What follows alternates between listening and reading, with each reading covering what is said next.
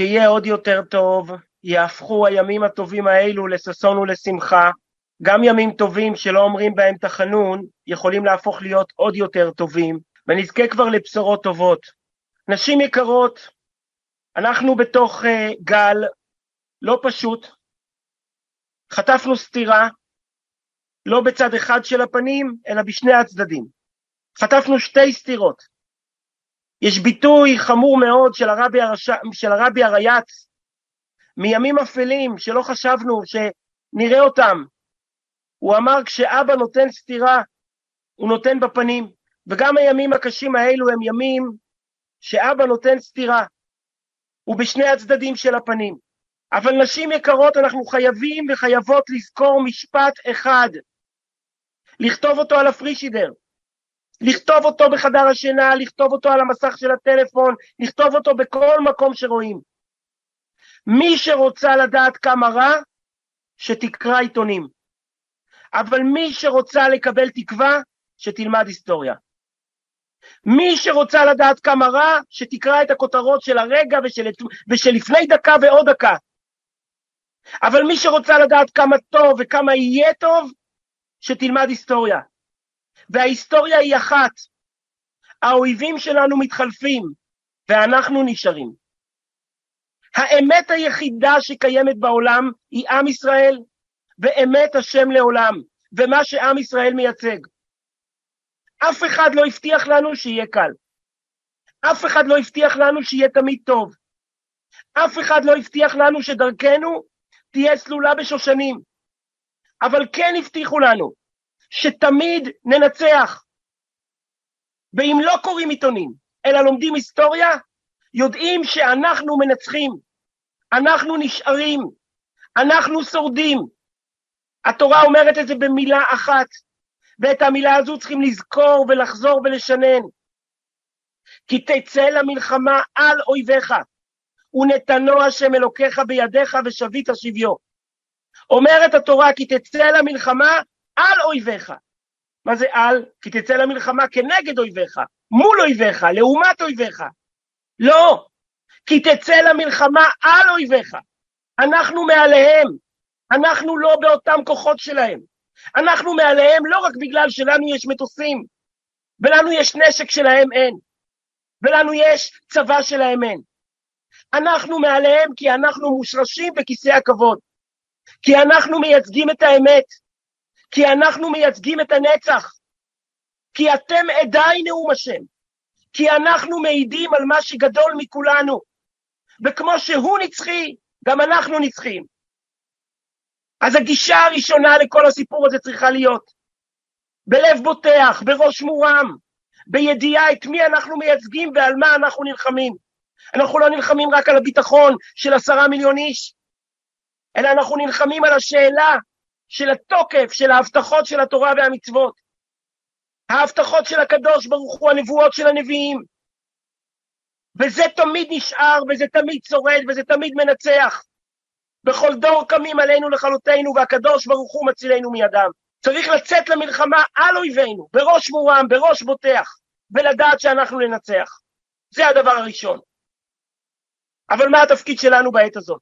מעבר לאמונה, ומעבר למוטיבציה, ומעבר לביטחון עצמי, מעבר לגאווה בשליחות שלנו, מה נדרש מאיתנו באופן מעשי? נשים יקרות, אני רוצה לשתף אתכם באמירה מהדהדת, שלא יוצאת לי מהראש, ששמעתי מאחד האנשים המרשימים ביותר שפגשתי בחיי. בנימין אורגן, הוא האלמן של אסתר אורגן.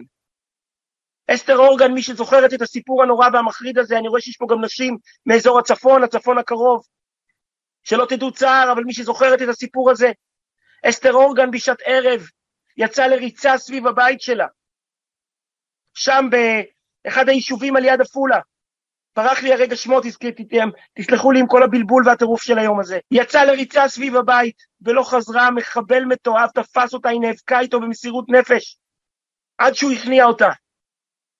ובנימין ישב עם הילדים עד אמצע הלילה, עד שחזרו ובישרו לו את בשורות האיוב, שהאישה שהוא חי איתה עשרות שנים, הם ילדיו. נמצאה שכובה מדממת, על ביער מסביב הבית, ביער שהיא כל כך אהבה לרוץ בו. ובנימין אמר לי, אני נפגשתי איתו אז גם אחרי הרצח, וגם אחרי שנה הוא הזמין אותי לאירוע הגדול שהם עשו לזכרה. הוא אמר לי, מאז הרצח, אין לילה שאני לא בוכה, ואין יום שאני לא עושה. אין לילה שאני לא בוכה, ואין יום שאני לא עושה. כמות הפרויקטים שהוא היה מעורב בה ועד היום לעילוי נשמתה, זה אי אפשר לתאר בכל התחומים שנשים עוסקות בהם. הוא אמר לי מהראש, הוא סיפר לי סיפור אישי עם יד על הלב. הוא אמר לי, חודש אחרי הרצח חזרתי הביתה. יום שלם הייתי בבית המשפט, אם לא מספיק כל הצרות שלי וכל הקשיים שלי וכל הסבל והכאב והתסכול, הייתי צריך לשבת יום שלם בבית המשפט, לראות את הרוצח המתועב הזה מול העיניים שלי. להביט באיש שחנק את אשתו בידיים. חזרתי הביתה מרוקן, חלול. חזרתי הביתה בלי טיפת אנרגיה, לא היה לי כוח לגשת למקרר לקחת כוס מים. נשכבתי על המיטה. רציתי לקחת את השלט של הטלוויזיה, איכשהו להתמלא במשהו, להסיח דעת. אבל היד בפעם הראשונה בחיי, הוא אומר, נשלחה אל הכוננית, והוציאה את ספר התהילים. פתחתי את ספר התהילים באקראי. היה שם מזמור כ"ד שאמרנו אותו עכשיו שוב ושוב ברגעים הגדולים ביותר, של ליל ראש השנה, לילות ראש השנה וליל יום הכיפורים. העיניים שלי נפלו על הפסוק, מי יעלה בהר השם ומי יקום במקום קודשו. נקי כפיים ובר לבב אשר לא נשא נפשו. המילים היכו בי בתוך, בתוך העיניים ואמרו לי, בנימין, יש לך שליחות. בנימין, אתה עלית בהר השם. לא בחרת לעלות. לא שאלו אותך למה. לא שאלו אם אתה מוכן למחירים. אבל זאת העובדה. עיתונאים מחפשים אותך, מצמידים לך מיקרופון. אנשים עשירים רוצים לעזור לך. נבחרת לעלות כקורבן בהר השם, אסור לך לחשות. אז אין לילה שאני לא בוכה, ואין יום שאני לא עושה, אני לא הופך את העולם, לא מנצל את הכוחות, את ההזדמנויות האלה שקיבלתי. זה בדיוק העניין בימים האלו. יהודי לא שואל למה, יהודי שואל מה. אפשר לשאול מהיום ועד מחר, למה עשה השם ככה? ולמה ראינו היום פרעות קישינב? למה בארץ ישראל יהודים נשחטים? כמו מראות נוראות באירופה שאפילו בשואה לא ראינו. אפשר לצעוק מהיום ועד מחר למה, אבל יהודי לא שואל למה, יהודי שואל מה. והמה, מי יעלה בהר השם. לכל אחד מאיתנו הרגע הזה הוא רגע של קריאה, לך תעשה משהו, לך תעשי משהו. ובאיזה עניין לעשות? כולנו יודעות את התשובה. איפה שקלקלנו שם נתקן. קלקלנו בהפך אהבת ישראל, קלקלנו במחלוקת, קלקלנו בשנאה, והתיקון עכשיו צריך להיות באהבה שעולה על גדותיה. אהבה בלי חשבון, אהבה לכל אחת, אהבה למעלה מהיכולות, אהבה בלי לבדוק למי, אהבה, אהבה, אהבה, אהבה, אחדות, אחדות, אחדות, אחדות. הוא כן נראה כמוני, הוא לא נראה כמוני, הוא כן חושב כמוני, הוא לא חושב כמוני. אבל המלחמה הזאת לימדה אותנו דבר אחד, אין יהודי אחד מיותר, אין יהודי אחד שהוא לא נצרך, אי אפשר לזה בלא זה, ואי אפשר לזו בלא זו. רבי שמעון בר יוחאי אמר, שאם אדם אחד היה חסר בהר סיני, התורה לא הייתה ניתנת. אדם אחד, בחור ישיבה אחד, חייל אחד, אישה אחת, איש אחד, ילד אחד, ילדה אחת. אם אחד היה חסר, התורה לא הייתה ניתנת. כל אחת יודעת את זה, כשיש לנו חתך באצבע הקטנה, ואי אפשר לאחוז את הסכין ואת המזלג ואת הכפית, את פתאום אומרת, תראי איך שאפילו אצבע אחת לא מיותרת. אפילו אצבע אחת לא, לא, לא ניתנה סתם, יש לה מטרה, יש לה תפקיד. קיבלנו מהקדוש ברוך הוא שליחות, בדרך מזעזעת, בדרך כואבת, בדרך קודרת. אנחנו לא שואלים למה. אברהם אבינו לא שאל למה, ויצחק אבינו לא שאל למה, ויעקב אבינו לא שאל למה. הם שאלו מה? ווס, לא פרבוס. מה הריבונו של עולם? מה אתה רוצה מאיתנו בעת הזאת? ומה הוא רוצה מאיתנו? הרבי דיבר שנחפש את המידה כנגד מידה. ואנחנו רואים, תראו איזה חיבור, תראו איזה קשר, תראו איזה אהבה, תראו איזה שיתוף פעולה פתאום. פתאום כולם פותחים את הבתים, וכולם פותחים את הארנקים, וכולם פותחים את האולמות, וכולם פותחים את בתי המלון. רק תבואו, אנשים אחים אנחנו. זה עכשיו מה שצריך. נתינה היא לא רק בכסף, היא הרבה מאוד במילים. לשים לב לאישה שכואבת, לאישה שמודאגת, לילד שטרוד, להגיד לו מילה, לעודד אותו.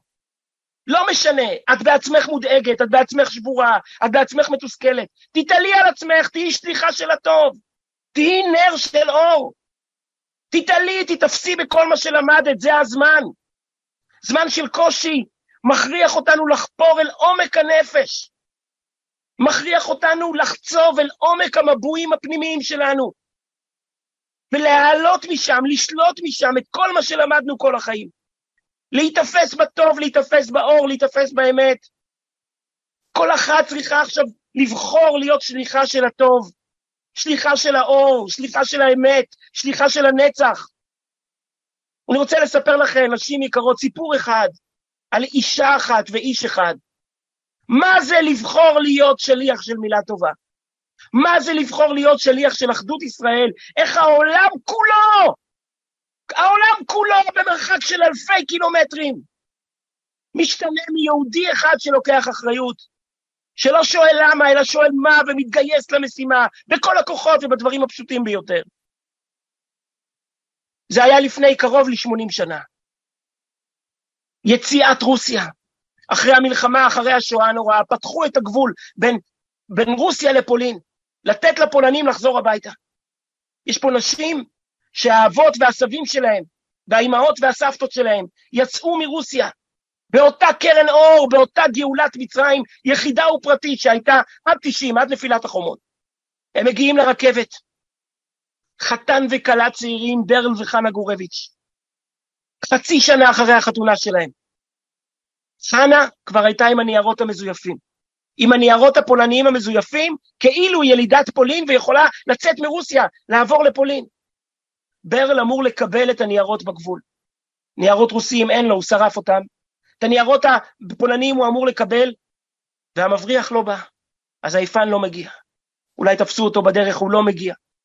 השוטרים, הפולנים כבר עומדים, השוטרים הרוסים, עומדים בתחילת הרכבת, עוברים מנוסע לנוסע לבדוק את הניירות שלו.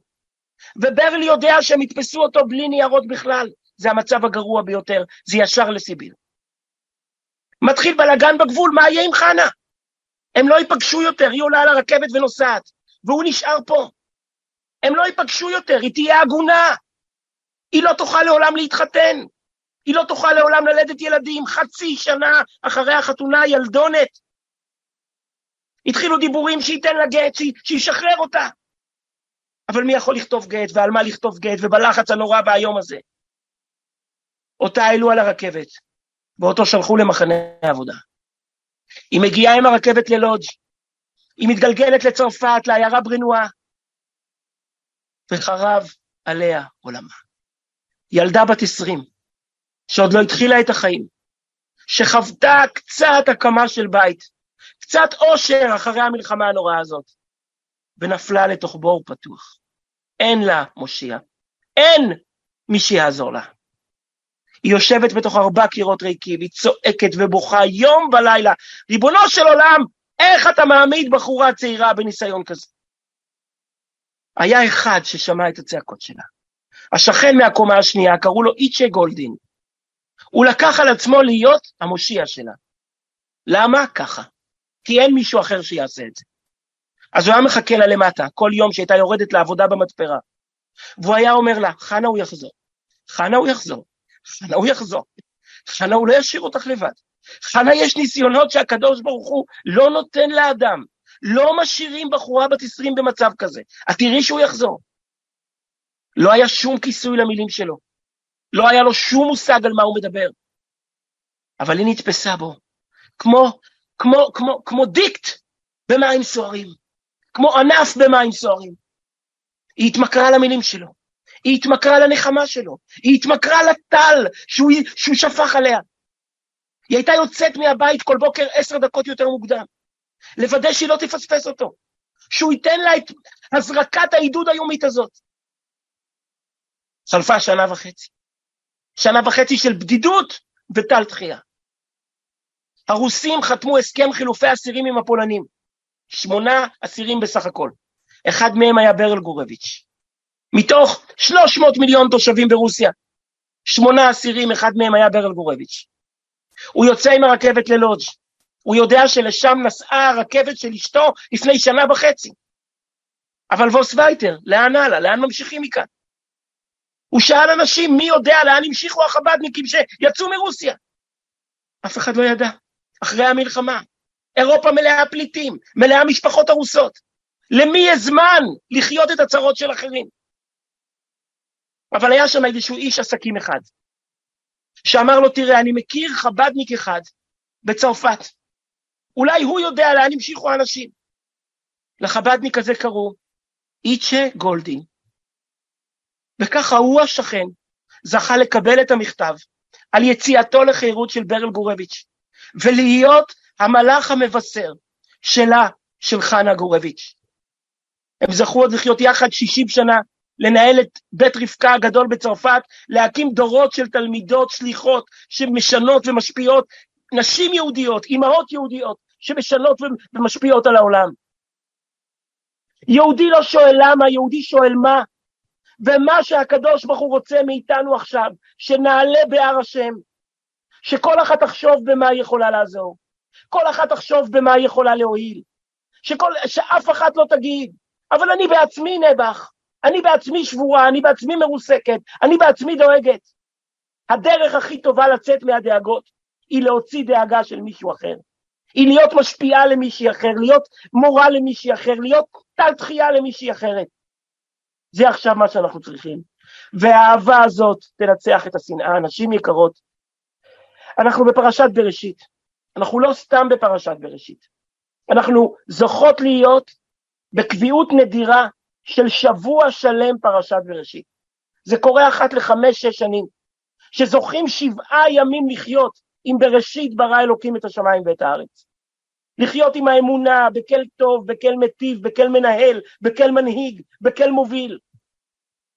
אבל פרשת בראשית מספרת גם על החלק השני, החלק שאותו אנחנו רואים בעיניים. על הרצח הראשון בהיסטוריה. הפיגוע הראשון בהיסטוריה. רצח כזה שלא היה עוד כדוגמתו עד היום הזה, שלא נדע לא מיני ולא מקצתי, רצח של רבע מהאוכלוסייה, השמדה של עשרים וחמישה אחוז מהאנושות, קין קם על הבל, על אחיו היחיד, והורג רבע מאוכלוסיית העולם, כל מה שהיה, זה אדם חווה, קין והבל. היו ארבעה, נשארו שלושה. המדרש אומר דבר תמוה ביותר, מדרש שאתה לא יכול אפילו לקרוא אותה. נראה כאילו הדביקו שני דפים שלא מדבקים. המדרש אומר, היו יושבים אדם וחווה על יד גופת בינם, ולא יודעים מה עליהם לעשות. יושבים ב... באובדן השתולות, באובדן דעת, על יד גופת בינם, ולא יודעים מה עליהם לעשות. שלח הקדוש ברוך הוא עורב, שיקבור, נבלת חברו, שיקבור עורב אחר שנפל שמת, והיו יודעים מה עליהם לעשות. הבנתם מילה אחת? אני לא הבנתי. לא היו יודעים מה עליהם לעשות? מה היה חסר להם? הם לא ידוע שמרחם לא עלינו ולא על אף אחד? מה עושים עם גופת אדם נרצח, שחוט? מה הבעיה? כבר נאמר לאדם קודם, מאפר באת ואל אפר תשוב. הוא כולל כבר בעבור האדמה. הלכות קבורה זה לא הלכות מסובכות. זה לא למתוח קו עירוב. זה לא להתקין נוצר, לחפור אוצר מקווה. שלא נדע מצרות זה לחפור בור באדמה ולהכניס את המת פנימה. מה זה לא היו יודעים מה עליהם לעשות. לא צריכים תואר בשביל העניין הנורא הזה. שלח הקדוש ברוך הוא עורב שיתמו נבלת חברו. למה עורב? למה לא חתול? למה לא כלב? מה, מה הולך פה? נשים יקרות, תקשיבו, משפט אחד של אור, מאדם שהאיר את העולם. מאדם אחד שלא שאל למה, שלא שאל איך, אלא רק שאל מה.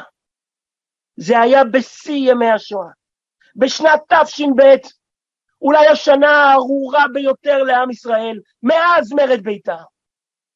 השנה הזאת שהרכבות לא הפסיקו לנסוע לטרבלינקה ולאושוויץ, ולכל מקומות המוות הנוראות האלה. הרבי ישב באמריקה, וכתב לעצמו ברשימות שלו כמה שורות, מהמחשבות, מהאירועים שלו. אדם וחווה לא יודעים, למה להמשיך? איך להמשיך? לאן להמשיך? הם לא בחרו על אבל, הם בחרו על עצמם, על העולם שהם חיים בו. איך ממשיכים? לאן להמשיך? אם מריבה בין שני ילדים יכולה להוביל לסכין? לשחיטה? לדם? כמה אופל יש בעולם הזה? כמה רוע, כמה אכזריות, כמה כאב. לאן להמשיך? לאן לגדל ילדים? לאן ללדת אותם? לאיזה עולם להביא אותם? אכזר, קר, אפל, שפוי טובה. מה עשה הקדוש ברוך הוא? שלח להם עורב שיקבור נבלת חברו, שיעשה עם העורב השני חסד של אמת. לקבור זה חסד טהור, חסד נקי, כי המת לא יכול להחזיר חזרה טובה. זה החסד היחיד בעולם שנעשה נטו בשביל חסד. נטו כי איש את רעהו יעזורו ולאחיו יאמר חזק. יתרה מכך, העורב אומרים חז"ל, הוא בעל החיים הכי אכזר מכל בעלי החיים. הוא לא מגדל את הגוזלים שלו. אין לו את הרגישות, את הרחמים הפשוטים שיש כרחם אב על בניו. הוא לא מגדל אותם, הוא חושד שאולי הם באו מעורב אחר, הוא משלח אותם למקום אחר. לכן אומרים, אומר דוד המלך, לבני עורב אשר יקראו. הקדוש ברוך הוא צריך לדאוג לבני העורב, כי אבא שלהם לא ידאג להם. אבל גם העורב הזה, כשהוא ראה נבלת חברו מושלחת על הארץ, הוא הבין שעכשיו לא העת לחשבונאות. עכשיו לא העת לנטיות טבעיות. עכשיו צריכים חסד והרבה חסד. וזו הייתה התשובה. יש בעולם רוע, יש בעולם אופל, אבל האהבה חזקה הרבה יותר מהשנאה. האהבה מנצחת את השנאה. האהבה שלנו תנצח את השנאה שלהם. כי השנאה היא סטייה, השנאה היא מחלה, השנאה היא טירוף, אין בה שום דבר נורמלי. השנאה היא בסך הכל שילוב אינטרסים של אנשים חמומי מוח שקיבלו חינוך מעוות. אבל האהבה היא האמת. האהבה היא השפעה האמיתית של הנפש. האהבה היא הזרימה הטבעית של נשמות, אחת לשנייה שקשורות ואחוזות זו בזו. אומר הקדוש ברוך הוא לאדם וחווה, נכון, בראתי עולם בעייתי, בראתי עולם מאתגר, בראתי עולם שיש בו קשיים, אבל כנגד הקושי נתתי פי כמה יותר כוח לאור, כי תצא למלחמה על אויביך, אילו לא כוחות. נתתי פי כמה וכמה יותר כוח לאור. לא מאמינות, תדליקו גפרור. בחושך האפל הסמיך ביותר, תדליקו גפרור אחד, שלא עולה אפילו אגורה. הוא יסלק את החושך הגדול ביותר. חושך הוא לא מציאות, חושך הוא וקום, חושך הוא העדר של אור, חושך הוא מקום שלא הגיע אליו חינוך, שלא הגיע אליו אהבה. כל מה שאנחנו צריכים עכשיו, זה להתעזר בחבלי אבותות אכפתיות, וחבלי אבותות חיבור, וחבלי אבותות סולידריות לכל אחת ולכל אחד. כל אחת תעשה מעבר ליכולות שלה, מעבר לנטיות שלה, מעבר למסוגלות שלה. אנחנו נציף את העולם בטוב, נציף את העולם בחיבור, נקה את העולם ב- בכל כך הרבה אור, שגם כשיעברו הימים הקשים האלו יאמרו, זאת הייתה שעתם היפה ביותר, זה היו הימים הכי יפים והכי חשובים שלנו. והאהבה העצומה שלנו, כוסי רוויה, תצוף ותשפך על גדותיה, ותנצח את השנאה הנוראה שלהם. ואנחנו נראה כבר במהרה בימינו, את ה... ונתנו השם אלוקיך בידיך בשבית השביו, בגאולה האמיתית, בגאולה השלמה, בבניין ירושלים, בבניין בית המקדש, דווקא עכשיו, דווקא כשחוטפים מאבא. זו ההזדמנות לפקוט ולצעוק על דברים שאולי ככה בשגרה לא היינו בוכים עליהם. אם כבר מבקשים, אז בואו נבקש בגדול. בואו נבקש עד הסוף, בואו נבקש את כל מה שצריך. לא שקט לשנתיים, אפילו לא שקט לחמישים שנה. אנחנו מבקשים כי מציון תצא תורה ודבר השם מירושלים, שנהפוך להיות אור לגויים, שהגויים לא ירחמו עלינו, שהגויים יבואו ללמוד מאיתנו, שבכל העולם כולו יתפשט אור השם, יתגדל ויתקדש שמי רבה, ונאמר קדיש בשמחה לכבודו של הקדוש ברוך הוא, לשמו של הקדוש ברוך הוא, ונזכה כבר לטוב אמיתי, לטוב של חיבוק, לטוב של חיבור, לטוב של אחדות וחסד, אשת בעגלה ובזמן קריב, ונאמר אמן.